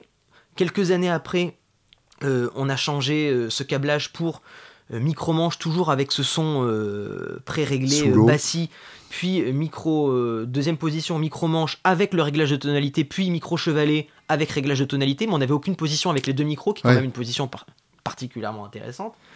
Et il faut attendre de série 1967 pour avoir le câblage trois positions classique. Mais comme le... c'est complètement fou. C'est qu'à l'époque, ils ont fait ça uniquement pour que les commerciaux puissent dire alors cette guitare conviendra aussi bien aux jazzman qui pourront utiliser la position numéro 3, puis euh, c'était unique enfin c'était uniquement pour ça parce qu'il fallait se démarquer alors que les marques connaissaient depuis longtemps le trois positions classique avec euh, la tonalité qui est quand même le bah, truc le plus était le cas sur la Les Paul à cette époque-là. Hein. Et le, sur la Strat, les mecs coinçaient des des bouts d'allumettes pour, avoir, les, positions inter. et c'est que en 77 qu'il y a le 5 positions. Donc c'est hyper tard. Ça paraît fou. Donc on peut imaginer qu'il y a eu des télés modifiées bien avant 67 aussi. C'est pour ça que quand on se fait une reissue, on peut la modifier tranquille en se disant. On a le droit. C'est ce qu'on fait, voilà. je suis même allé jusqu'à prendre des pontées compensées parce qu'il fallait qu'elles soient un petit peu justes. Parce que j'ai appris qu'il y avait des, des, des, types qui tordaient en fait volontairement leur vis de réglage euh, pour, euh, pour essayer de. Bon, on bah se dit, allez, je suis encore vintage eu, T'as eu un, chevalet magnifique du, Custom Shop il y a pas très longtemps, le RSD, euh, où t'es quand même en trois pontets, mais avec une légère compensation euh, sur le sol. D'accord, bah, il y a pas mal de marques qui font. Il y a, y a il y a moi, il y a une marque que j'aime beaucoup qui s'appelle. Euh, évidemment, là aussi j'ai perdu le nom. c'est Glendale. Mm-hmm. Ils font du super taf. Et puis il y a tous les dérivés de chevalet où avec on n'a pas le, le bord euh, d'un certain côté de la main pour ceux qui jouent en picking ou qui veulent pas le muter, etc. C'est assez intéressant. Oui, parce que euh, le bord ne sert qu'à mettre le cendrier euh, Exactement. décoratif. Je, je, viens de penser à une, autre différence en fait entre les Blackguard et les télés, et les télés suivantes, c'est qu'en plus le diamètre des pontées a réduit. Les pontées sont hmm. beaucoup plus petits sur les, les, guitares 55 et postérieures que sur les Blackguard. Et en fait, à ce niveau-là, quitte à se pignoler, en fait, tous ces éléments, il y a quand même, on l'a vu, entre le bois du corps, l'épaisseur du manche, l'étagement des plots, l'alliage du micro, le changement de diamètre des pontées, ça fait quand même une multitude de petits facteurs qui jouent en fait, qui, sont, qui vont dans le sens de la brillance et du twang pour les modèles, on va dire, euh, postérieurs que l'on connaît en fait. Alors typiquement, euh, on, va en venir à ton assemblage, mais avant ça, on a trois mains gauches comme moi, euh, on veut pas euh, perdre un doigt à assembler une gratte. Euh, qu'est-ce qui existe dans, le commerce qui se rapproche d'une vraie blackguard Est-ce que typiquement on prend une custom shop no caster Est-ce qu'on a vraiment quelque chose qui se rapproche d'une no caster? Ben, Ou est-ce qu'il faut demander à Nacho Banos d'en assembler Alors évidemment, l'idéal, à, ceci près que qu'il faudra coller soi-même le sticker pour parce que lui veut pas évidemment avoir de procès et que sur son sur son sur son chevalet il y a marqué euh, Nacho Guitar ou un truc comme ça. Aujourd'hui, les plus grandes rééditions de Blackguard parce que le mec ne fait ne fait ne fait que ça euh, il attend d'avoir des bois qui font exactement le même poids que la moyenne des trucs. Les c'est un, malade mental. Mais c'est des guitares qui valent de mémoire, si on les achète directement chez lui, un peu plus de 6000 balles. Mhm. Donc c'est un budget. Oui, et qui, euh, et qui même en dehors de l'Espagne, euh, quand on en trouve d'occasion, elle garde à peu près le, Exactement. ce prix-là. Tout à fait, parce qu'en plus, il ne veut pas en faire. tout à fait, donc tout, tout, à son honneur. donc T'as son bouquin d'ailleurs Ouais, j'ai son bouquin j'ai son bouquin, pour le coup, j'ai dû aussi casser le, casser le PEL. Mais, alors, petite info que je donne à tes auditeurs, parce qu'il se, il se vend, euh, là maintenant, la cote sur Reverb, c'est entre. J'en ai vu partir à 400-450 balles. Absolument. Euh, je donne une info, chers amis. Euh, il reste à peu près de mémoire une centaines, voire même un peu plus d'exemplaires que lui a personnellement. C'est-à-dire que vous le contactez mmh. personnellement. Et globalement, euh, si mes souvenirs sont bons, euh, euh, je pense qu'il essaie d'entre 200 balles et 250 balles, frais de port compris, et le bouquin mode de mémoire a été livré le lendemain, 12 heures plus tard chez moi. Tu veux dire que là, après l'émission, tu vas me donner son mail et que je vais pouvoir lui écrire? Avec grand plaisir. C'est beau. ok. Euh, je suis pas venu pour rien. Donc voilà, il reste pour tous les types qui sur Rever, mais ça va faire chier ceux qui en avaient acheté 12 en espérant les revendre. Vous pouvez contacter Nacho Banos directement, euh, a fortiori de ma part, mais il y aura pas sûr de ristourne. À une époque, il les vendait à 100 balles, 150 balles. Je crois que maintenant, pour 250 balles, livraison comprise 12 heures plus tard, vous en avez un. Ce qui Super. est à la fois cher, à la fois c'est un bouquin qui fait la taille globalement hein. De, ton, de ton repose-pied ici, c'est à la taille d'une table de terrasse de café. Ça, et puis tu as un travail de recherche derrière qui est énorme. Pour les fans de télé, c'est euh, The Holy Bible, quoi, clairement. Donc, euh, si on va pas voir Nacho, euh, qu'est-ce qu'on a sur une custom shop actuelle qui, qui marche pas du tout avec l'étiquette No Caster et qu'est-ce qui est bien vu? Alors en fait c'est très variable parce que j'ai vu sortir des modèles qui en fait parfois n'était pas du tout vintage correct, mhm. ni au niveau du profil de manche. Et dernièrement, j'ai vu sortir par exemple une Nocaster où j'ai eu l'agréable surprise de voir l'espèce de téton qui dépassait du neck pocket. Et là, je me suis dit, ils sont allés beaucoup plus loin dans le, dans le truc. Donc en fait, je, je pense que par rapport aux, infos que j'ai pu donner, puis je pense que qu'à terme, je comment dire, je, compilerai euh, le, travail que j'ai fait pour le mettre à disposition des gens qui veulent se monter une reissue euh, hmm. vraiment euh, Vintage correct. Exactement. En fait, il faut, il faut compiler les infos que je viens de donner, que vous pouvez trouver dans des bouquins, et se dire qu'est-ce qui colle par rapport à ce que, ce que je sais, qu'est-ce qui ne colle pas. Donc je pense qu'il y a des exemplaires. Celui-là, à mon avis, s'ils sont allés jusqu'à changer leur gabarit, utiliser un hmm. autre, euh, un autre template, c'est que le reste doit être assez correct. Après, voilà, par exemple, chez les fabricants de micros, moi, il y a un, fabricant que, que j'adore. Il y en a aujourd'hui, il y en a des, des, tas qui sont, qui sont géniaux. Euh, j'aime beaucoup Bernuckle. Mhm. Et Bernuckle, par exemple, propose des sets Blackguard avec un micro chevalet en Alnico 5. Donc là, tu peux les appeler en disant euh, T'as lu, les notes, lu les notes de Fender, mais t'en as pas désossé. Je sais que ça coûte cher, mais parce que les micros sont en Alnico 3. Donc on peut, avec deux trois éléments comme ça, savoir celui qui a fait le, un peu plus le job que hmm. l'autre. C'est des micros qui sonneront exceptionnellement bien, mais si le but. Ce qui ne veut pas dire effectivement que les, blagues, les, les bare knuckles sonnent pas. Euh, Exactement. Euh, Moi, ce qui m'a déchargé d'une pression dans mon boulot de me monter une richou, c'est que je me suis dit si ça sonne merdique, en fait, ça sonnera aussi merdique que les mecs qui ont, eu cette gratte neuve dans les mains en 1950 parce que ça correspond. Donc il n'y avait même pas cette pression de se dire est-ce que je prends les meilleures pièces? Je me suis dit bon, je, prends ce truc-là et ça sonnera comme ça sonne. Et dans, dans l'absolu, effectivement, euh, il y, a, y, a, des Mexicaines à l'heure actuelle qui sonnent très bien. Euh, c'est pas parce qu'on a les specs d'époque que ça sonnera spécifiquement mieux. Tout à fait. C'est vraiment un délire d'historien. Et c'est le grand, euh, je trouve, c'est quand même l'intérêt de Fender, c'est que c'est une marque euh, pour les musiciens dans le sens où si vous avez des oreilles et un peu de patience, vous pouvez tomber sur des classiques vibes qui après un changement de micro sonnent merveilleusement et parce que ça arrive, même si évidemment euh, statistiquement c'est plus faible, il y a des custom shops qui sonnent pas. Bien sûr. je donne un exemple qui m'est arrivé cet après-midi. Je, je donne d'ailleurs un conseil aux auditeurs, vous ne pouvez pas voyager en avion avec une J200. ça ne marche pas, elle dépasse. Il y en a qui ont essayé. Et même si vous lui payez une place, alors ça marche pour les violoncelles, plus grand, il y a un racisme euh, entre les instruments qui est fou, mais vous ne pouvez même pas acheter une place et la mettre à côté de vous. Bref, euh, on a essayé, on faisait les boutiques avec un, camarade. Et euh, on essaie notamment une custom shop J200 qui, mhm. qui, valait donc 5999 euros et qui sonnait, mais alors c'est pas pour eux dénigrer en disant il faut s'écouter, qui sonnait vraiment comme une merde. C'est-à-dire que là, c'était, c'était, c'était ignoble, c'était, c'était pas bon, il y, avait rien, quoi. Il y avait rien. Le profil de manche n'était pas juste, c'était soi-disant une réédition fidèle, le, le, vernis n'était pas. Bon, bref. Alors qu'on trouve, euh, c'est le cas pour Defender, il y a des tas d'artistes, notamment euh, Philippe Almostino avec qui j'ai fait les boutiques ce jour-là pour ne pas le cacher, qui avec les Vampas parfois partait en tournée avec une guitare que Didier avait acheté 300 balles et qui sonnait super bien. Il y a des Italia ou des, des grattes comme ça, on se dit mais ça fonctionne donc pourquoi euh donc c'est cool et essayer. On, on le dira jamais assez, il faut essayer une gratte avant de l'essayer. Exactement. Je, parlais avec un, copain il y a pas très longtemps euh, qui se reconnaîtra peut-être et qui voulait absolument que je lui dise que, euh, que la White Falcon qui voulait acheter était excellente. Euh, sauf qu'on parlait d'une White Falcon Custom Shop euh, qui est aux États-Unis. je lui ai dit, bah, c'est une gratte à 5000 balles, tu prends un billet d'avion à 500 balles et tu l'essayes. Parce que euh, effectivement, euh, quand tu mets 5000 balles dans une gratte, alors oui, il y a l'excuse de la distance, du temps, etc. Mais quand tu dépenses ce genre de, de somme, tu peux effectivement prendre un billet d'avion. La, règle, c'est 10% du prix de la gratte dans le transport. Et, c'est ça. Et c'est pas grave si, si vous la prenez pas au moins vous, vous prenez deux jours à New York et, ça fait. Euh, Écoute, tu me permets de, de, jeter un pont en embrassant tendrement ma moitié, qui, phobique de l'avion au dernier degré, va rentrer toute seule alors que je rentre en train parce que je n'ai pas pu justement mettre ma J200 dans la cabine. Donc je rentre en train tout seul comme un con. et elle, elle va. au sacrifice des conjoints de guitaristes. Mon amour, merci. euh, sur, le, sur, sur, ta réplique, donc, qu'est-ce que tu as galéré à, à trouver ou pas?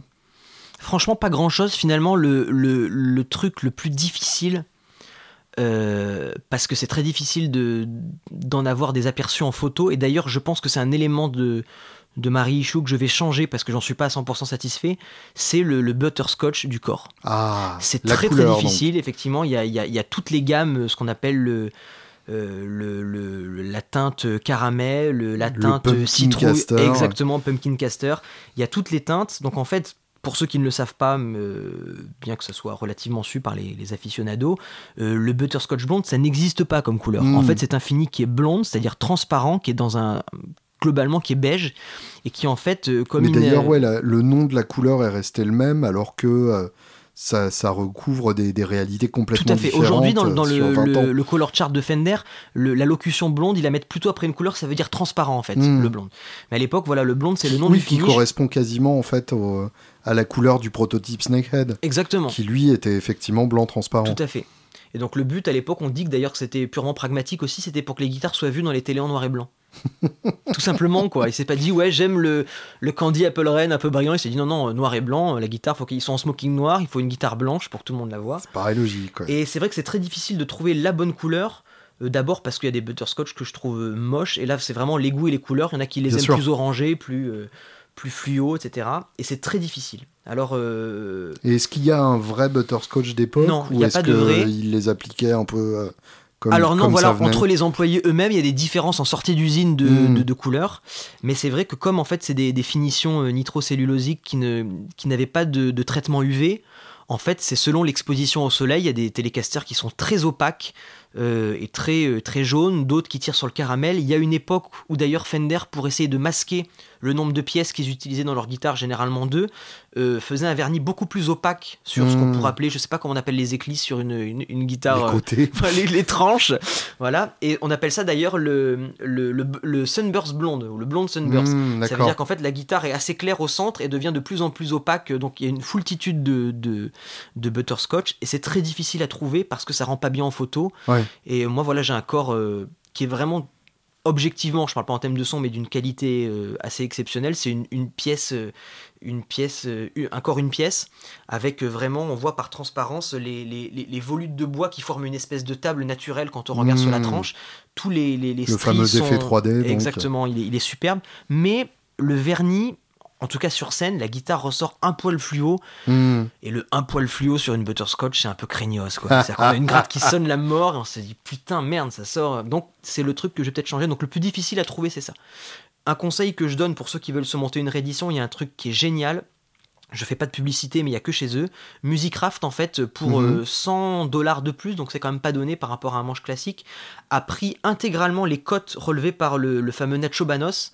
Donc en fait, on peut commander sur, euh, sur Musicraft le manche exact avec le numéro de série de tel ou tel modèle. Donc en fait, c'est là où on voit les périodes. Ça, les premiers, c'est du hard V assez épais, puis euh, soft V, puis euh, large D, puis les fameux manches en U, les immenses manches en U. Hmm. C'est plutôt 53. Donc en Fender a fait ses rééditions 52 avec un manche euh, énorme en U. Pour le coup, pareil, c'était pas vintage correct. Et là, ce qui est génial, c'est que vous pouvez dire je vais commander le manche d'une guitare qui existe. Ça, c'est rigolo. Ce type qui avait ce manche-là euh, sur tel numéro de série en 51, il avait ça dans sa pogne. Et ça, sachant, sachant que là, c'est intelligent de parler en numéro de série, puisque en fait d'un modèle, enfin d'un exemplaire sur l'autre, les, les, manches sont pas exactement pareilles. Les artisans étaient pas les mêmes, et il y a aussi un truc que j'ai que j'ai découvert qui paraît complètement fou parce que ça ne pouvait pas être dans le cahier des charges de, de Fender, et je me suis monté un, manche comme ça. Il y a quelques manches en 51 donc sur le Nacho Banos, il y a à peu près 10 modèles 51, il y en a 3 qui sont dans ce cas-là, Mhm. qui ont un radius compensé. Ah ouais. Ce qui est incroyable, alors on ne sait pas véritablement si c'est pas de chance, euh, et c'est des de guitares tout. refrétées qu'on a refrétées un peu euh, de manière oblique en, en- en compensant un radius de manière factice, mais 3 alors qu'il n'y en a aucune dans toutes les autres années, c'est sur 10, ça fait quand même un chiffre. C'était peut-être une tentative. Et en fait, il y, avait un type qui devait dire je teste ça dans mon coin. Donc ça Mm. commence en 7,25 et ça finit en, en, en 9,5. Donc je me suis commandé moi, un manche qui est le truc le plus top. C'est-à-dire que tu as un manche Bah oui. rond. Euh, quand tu joues en accord au manche, c'est génial. Et tu peux quand même, t'es pas étranglé euh, quand tu fais un Ouais. bend dès la 7ème case par le radius 7,25 qui est assez difficilement jouable, euh, bien que je l'adore sur, sur, sur, tout- sur certains modèles. quoi. Bien sûr. Et ça sonne tout ça? Et ça sonne très bien. Et, et encore une fois, euh, Ton, ton assez kit, fidèle à, l'idée que, que ce que je disais, c'est une guitare qui finalement a assez peu de twang, assez peu de brillant, qui a des bas. Pour moi, c'est la plus Gibson, gibsonienne des télécasters que j'ai joué. Quoi. Mhm. Elle, a, elle a vraiment quelque chose d'assez euh, d'assez massif. Euh, les micros qui sont vraiment pour le coup une marque qui s'appelle Klein qui fait des répliques exactes. Alors pour le coup avec euh, l'Alnico 3 d'époque ils ont même les alliages que c'est pas le même Alnico 5 à l'époque qu'aujourd'hui. Bon bref. Euh, et c'est des micros qui finalement encaissent bien la saturation jusqu'à des niveaux on va dire classique rock. Et c'est une guitare avec beaucoup de bas. Mhm. à côté, ma deuxième gratte, c'était une, une American Vintage euh, euh, euh, custom, euh, custom 62, donc Sunburst, Biding et tout, que j'avais monté avec des bare. À côté, c'est euh, voilà, c'est elle, elle fait péter les dents quoi. Alors qu'objectivement, c'est corps en aulne, petit sunburst, euh, euh, manche palissandre, etc. Et il y a une guitare qui est ultra bassie et une guitare qui est très bright, super complémentaire. Mais c'est vrai que c'est cool quand on joue une télé et qu'on fait euh, un peu de tournée. C'est bien de, de- de compenser. On a une guitare qui a quand même relativement des bas. Ça permet de jouer surtout. Alors que la guitare très twangy, s'il y a des morceaux où on se retrouve tout seul, c'est une bonne guitare à, à deux grattes Ouais. euh, complémentaires. Mais tout seul, c'est bien d'avoir un peu de Un peu d'épaisseur quand même. cul, voilà, Alors tu, tu parles de tournée justement, euh, on, va, on va finir quand même par... Oh non, j'étais pas là pour la promo. Julien. Non, mais On par- fera une émission spéciale par- de 2h30. Bien sûr. Parlons de ta vie, parlons de ta carrière. Donc tu es euh, le, le guitariste de Miss America, L'un des guitaristes, en tout cas. l'un des Et guitaristes. le moins bon. Est-ce que, est que tu peux nous raconter donc ta, ta vie professionnelle actuelle euh, de, de quoi tu vis euh, et, et à quoi ressemblent tes journées À quoi ressemblent mes journées? Mais écoute, c'est très simple, euh, bien que ça n'intéresse personne. Je suis euh, un jour par semaine enseignant en fac de droit. D'accord Je suis euh, du mardi, j'enseigne le droit? constitutionnel. Très bien. Voilà. Du mardi au vendredi, je suis père au foyer, C'est bien aussi. épanoui. Et du vendredi soir au dimanche, je suis en tournée. D'accord. Et j'aime beaucoup ce rythme de vie. Euh, c'est donc euh, voilà. euh, Donc le lundi, tu portes un costume. Le lundi, je porte un Du costume. mardi au vendredi, tu portes des t-shirts pré-sales. et tu ça. sors tes. Tu sors tes, Mes tes- plus belles boots, tes c'est mon- habits de lumière pour le week-end. Tout à fait. Donc ça, ça, ça, ça ressemble à peu près à ça, une semaine type. Très bien. Et donc j'ai un peu de temps, évidemment, pour, euh, pour m'emmerder à comparer la taille du diamètre des Oui, entre ça. 54 et 55, ce qui est plutôt positif en termes de temps libre. quoi.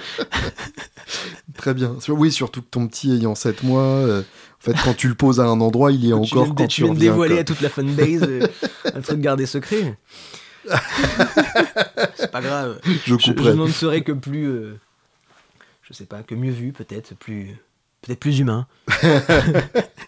Très bien. Et donc, euh, les, les tournées avec, euh, avec Miss America, c'est de quel ordre? C'est des, c'est des salles de 500, 600 personnes hein Écoute, euh, il y, a de- il y a de tout. C'est, c'est- on va dire, je préférais faire la tournée des Zéniths, mais c'est vrai que c'est un charme de s'enquiller une grosse première partie et puis euh, un club de 100 personnes dans lequel tu sais pas si les 100 personnes viendront. C'est Mhm. cool. Donc la tournée de Miss America, ça ressemble à ça.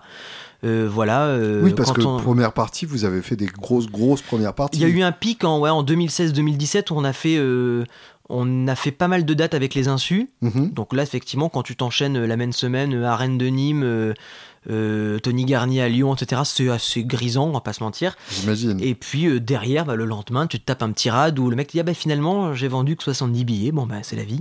Ça, ça, ça a son charme, moi j'aime bien. hein. Ça a moins son charme quand tu fais plus que des rades de 70 personnes. Bien bon. sûr. Donc cette année, ça va être la même chose. Je sais qu'il y a des, on- il y a des coplateaux avec, euh, avec Manu Lanvin, avec euh, Bertignac, avec euh, Kezia Jones cet été. Super. Euh, et à côté, il y a des dates en salle, euh, dans des trucs, voilà, le Brin de Zinc à Chambéry, je sais pas si tu connais, des Bien salles sûr, qui font ouais. voilà, entre 150 et 200, où on produit nous. Et là, on est en train de travailler à une petite euh, co-tournée avec euh, le camarade Marco Mendoza. Mmh, D'accord. Qu'on a croisé quand on a fait la première des, des Dead Daisy et qui inexplicablement est tombé complètement amoureux de notre manager. pourtant en, bon point avec Elvici, mais c'est un type qui n'arrêtait pas de, de, de, checker euh, dès qu'il passait dans les couloirs, on n'a pas compris, voilà, il s'est passé un truc, quoi. Donc peut-être on, on, travaille à ce truc-là en ce moment. Classe. Et du coup, tu as ton statut d'intermittent par ce. Depuis peu de temps, en fait, c'est un truc que, que, personne ne pensait faire dans le groupe. Euh, donc on était tous, moi c'était peut-être comme toi, mais destiné à une carrière universitaire, ou en tout cas plus, mhm. euh, plus dans les clous. Euh, et puis finalement, en plein doctorat, on s'aperçoit que ça va être plus difficile que prévu, que la cooptation bat son plein, que les places sont déjà prises. Mhm. Et puis on s'aperçoit, bah tiens, j'ai déjà 45 dates, pourquoi euh, quémander des petits enseignements euh, en vacation alors que je peux vivre de ce truc-là? Et en fait, sans jamais l'avoir voulu, bah tu, tu dis bah en fait, je, sans m'en rendre compte, je suis devenu ça. Je suis devenu musicien euh, pro hmm. alors que je, c'est assez ronflant comme terme et ça n'a pas de rapport avec la technique, mais que tu pensais pas forcément euh, faire ce choix de carrière. Donc euh, depuis un an et demi ou deux, les Miss America sont, on fait ça à plein temps. Et donc comme tu le sais, c'est de l'artisanat, c'est-à-dire du, du clip au booking au machin, bah tu fais à la fois euh, standardiste, réservation de billets, réservation d'hôtel, booker, compositeur, maquetteur. Et puis finalement ça bah, ça prend du temps, ça je pense que tu mhm. le sais aussi. Hein. Les gens se disent ah mais tu fais que tu fais que 40 dates dans l'année, oui mais ouais. Mais bon, quand t'es ton propre patron, parfois c'est plus. Voilà, tu te couches avec, à 3h du matin avec le sourire, mais le fait est que tu t'es couché à 3h du matin. Oui, bien sûr. Voilà. Et, donc tout est fait à, la pogne. Euh, je suppose quand même que le fait d'avoir des connaissances en droit, ça doit aider, même si c'est pas du droit constitutionnel. Ouais, c'était pas du tout mon domaine de spécialité. les gens s'en foutent complètement. Mais, moi, tu sais lire un contrat quand même. Voilà, j'étais spécialisé en droit international public. Donc voilà, en gros, je savais déclencher des guerres, mais pas résilier mon contrat euh, France Télécom dans les clous. Euh, mais oui, ça aide ça aide parce que c'est vrai que c'est un milieu dans lequel les gens finalement avec qui tu travailles prennent assez peu de risques quand tu lis les contrats. Bien sûr. Que ce soit euh, de l'édition, de la distribution, globalement les invendus sont toujours pour toi. Mhm. c'est ce qui est merveilleux dans ces métiers-là. Donc euh, oui, ça, peut être pratique.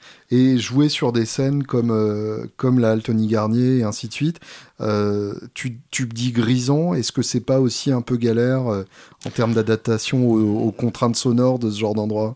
Euh, Non, pas du tout, parce que ça, ça dépend vraiment des artistes. Et euh, c'est vrai que quand on a fait euh, cette série de première partie, on a eu toujours beaucoup de chance déjà de pas être bridé à la console. Hmm. Et ça, c'est top. C'est-à-dire que quand tu as ton ingénieur du son et que le type il peut te mettre au même niveau que le groupe suivant, Franchement, tu t'amuses. Et on a eu une deuxième chance, c'est que globalement, les prog étaient raccords. C'est vrai que c'est difficile. Euh, si on faisait la première partie de Zazie, je pense qu'on se prendrait des tomates euh, au, bout de, hmm. au bout de 3 minutes. Mais je parle même euh, bêtement en termes de t'entendre sur scène. Non, de, franchement, c'était toujours son, cool. etc. Il y a, y a c'est devenu institutionnel un bizutage. Hein. Ça veut dire que les insus, les gens pensent que c'est au contact, au bon. Moi, je pensais que c'est des types qui devaient se reformer depuis 20 ans. Je me suis dit, ils ont déjà prévu de faire jouer tout leur groupe de potes, etc. Hmm. Et en fait, on est en répète un, un vendredi vendredi soir et on reçoit un appel inconnu. Oui, bonjour, c'est Mathieu Drouot. Est-ce que ça vous dit de faire, euh, de faire 5 zéniths euh, la semaine prochaine? C'est donc, c'est donc hmm. après-demain. Il dit bah voilà, rendez-vous, c'est jeudi dans l'après-midi, euh, Arena de Montpellier. Mettez un slip propre. c'est ça quoi. Donc tu dis oui, donc il dit bon, c'est 25 minutes. T'arrives, alors le mec te dit bon, alors là, il te met deux scotch. Donc le, l'arrière-scène fait à peu près 4 km. Il te mhm. donne un espace de, de 8 mètres carrés. Il te dit là, faut pas dépasser parce que Jean-Louis va passer par là et puis Richard va passer par là. Donc hmm. Voilà. Euh, avant de monter sur scène, tu te dis finalement c'est 18 minutes. Hein. Alors t'as rodé tout le week-end un set de 25. donc il y a ce truc-là qu'il faut pas encaisser. T'as le, as le bord du mec en plein sur la gueule. Il te dit non, la pédale elle bouge pas, etc. Mais globalement, les équipes ont toujours été super. Les Insu ont une super équipe. Euh, euh, l'avantage quand on a fait Johnny, c'est que on connaissait un peu Phil, on connaissait un peu Yarol, donc c'est hmm. plus facile de, de voilà. Et euh, globalement, on a toujours eu beaucoup de chance. Là, la dernière en date, c'était, c'était Scorpion dans un festival fabuleux. Je sais pas si tu connais, qui s'appelle Le Poupée. Non, dans un vrai théâtre de verdure, c'est un théâtre de verdure qui est au milieu d'une forêt, t'as ta brocéliande qui tombe sur le, le c'est superbe. Et là encore, c'était en mode festival, donc le set était assez long, c'était bien 45 minutes, t'es pas bridé au son, t'as la même hmm. console.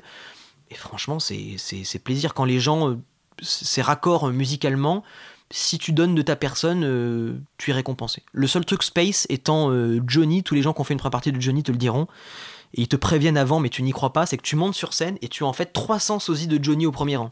Ah Et donc tu joues ton premier morceau à fond, le, tu as trois, trois applaudissements timides et tu entends Johnny, Johnny, parce oui, bien sûr. avec tout le respect que j'ai pour le fan de Johnny, dans son esprit, tout morceau que tu fais, c'est un morceau en moins que va faire Johnny. Ah, donc c'est un peu. donc, tu tu, tu, tu, mouilles le maillot deux morceaux et puis au bout du troisième, ils se disent bon, les petits, ils sont cool, ils mouillent le maillot, je vais les récompenser. Mais les deux premiers morceaux, il faut s'accrocher à ton slip. D'accord. Et, et... C'est un peu comme la première partie d'ACDC, quoi. Euh, ah, j'ai jamais eu cette chance. C'est l'épreuve du feu, quoi. Tu as, tu as eu. Non, non, non, non, mais c'est de. c'est Parce que c'est des groupes avec une C'est courant euh, qu'à chaque fois, euh, ils se fassent jeter, effectivement. D'accord. parce que le fan d'ACDC veut voir ACDC. dernière chose, avec quel matos tu fais tout ça? Alors, euh, bah, écoute, en partie avec la fameuse télécaster que je me suis montée. Mhm. Et depuis euh, deux ans, je bosse euh, avec une marque qui a rien à voir, parce qu'on on va être honnête, c'est pas une marque qui est réputée pour son mojo vintage, mais qui fait, à mon avis, selon moi, parce qu'on est tous des, des, esthètes en puissance, les plus beaux corps, on va dire, originaux et euh, avec des clins d'œil vintage, c'est Duesenberg. Mmh, euh, on a la chance de bosser avec ces Allemands-là, avec qui j'avais envoyé un mail en disant voilà, j'aime bien. Il y avait un modèle que j'aimais en particulier. Ils m'ont dit on a écouté, c'est super. Euh, vous contactez Fred Guitar Part, le revendeur français, qui va vous trouver un truc. Qui sont adorables. D'ailleurs, je, salue Yann au passage, qui est un type fabuleux. que tu connais aussi, j'imagine. Bien sûr. Et euh, à l'époque, je voulais une Dragster, c'est un modèle qui n'existe plus. Oui. C'est une sorte de. Avec un seul micro. Voilà, les Paul Junior double cut, euh, un micro, euh, qui est col TP. Enfin, il y a des positions intermédiaires qui est assez chelou comme modèle. Et je le voulais, le gars a dit, bah écoute, on fait plus. Et j'ai dit, ok, bah écoute, j'étais pas là pour avoir une guitare à l'œil, donc bah si il y a un autre modèle qui me plaît, hmm. je te recontacterai, mais là, c'est pas le cas. Et le type m'écrit deux semaines plus tard en disant, écoute, le, le Duesenberg en a sorti 10 en noir pour les, les, Hard Rock Café ou les mecs qui bossent chez Duesenberg. On en a une en France, est-ce que tu la veux?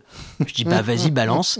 Et donc je joue aussi avec euh, ce, cette Dragster, un micro euh, assez, assez route. C'est beaucoup plus euh, hi-fi et beaucoup plus clinouille, mais dans un ampli assez atypique. Je joue avec un, 65M, je sais pas si tu connais cette marque, qui est, qui est très voxien, bah, marshmallesque, C'est marrant parce que effectivement Duesenberg et 65 sont partenaires en plus en général euh, parce que d'une soirée au NAM. Euh, D'accord, bah, parce qu'en fait. Euh, par Peter Stroud. Hein, exactement, voilà, c'est ça. Le, deuxième, la deuxième tête pensante est, endorsé, endorsé Duesenberg. Donc voilà, télé, télé et dragster sur la tournée avec le 65. Excellent. Toute dernière question de clôture. Les trois albums avec le plus beau son de Telecaster de tous les temps. Ah putain, alors là, c'est une colle intersidérale. Col intersidéral. Euh, on peut pas ne pas citer le solo de Starway to Heaven, quoi. Qui Très bien. Certaines Alors, tu vois les tutos sur YouTube avec des mecs qui ont sorti leur plus belle Les Paul flammée. Tu dis, là encore une fois, bip, éliminé.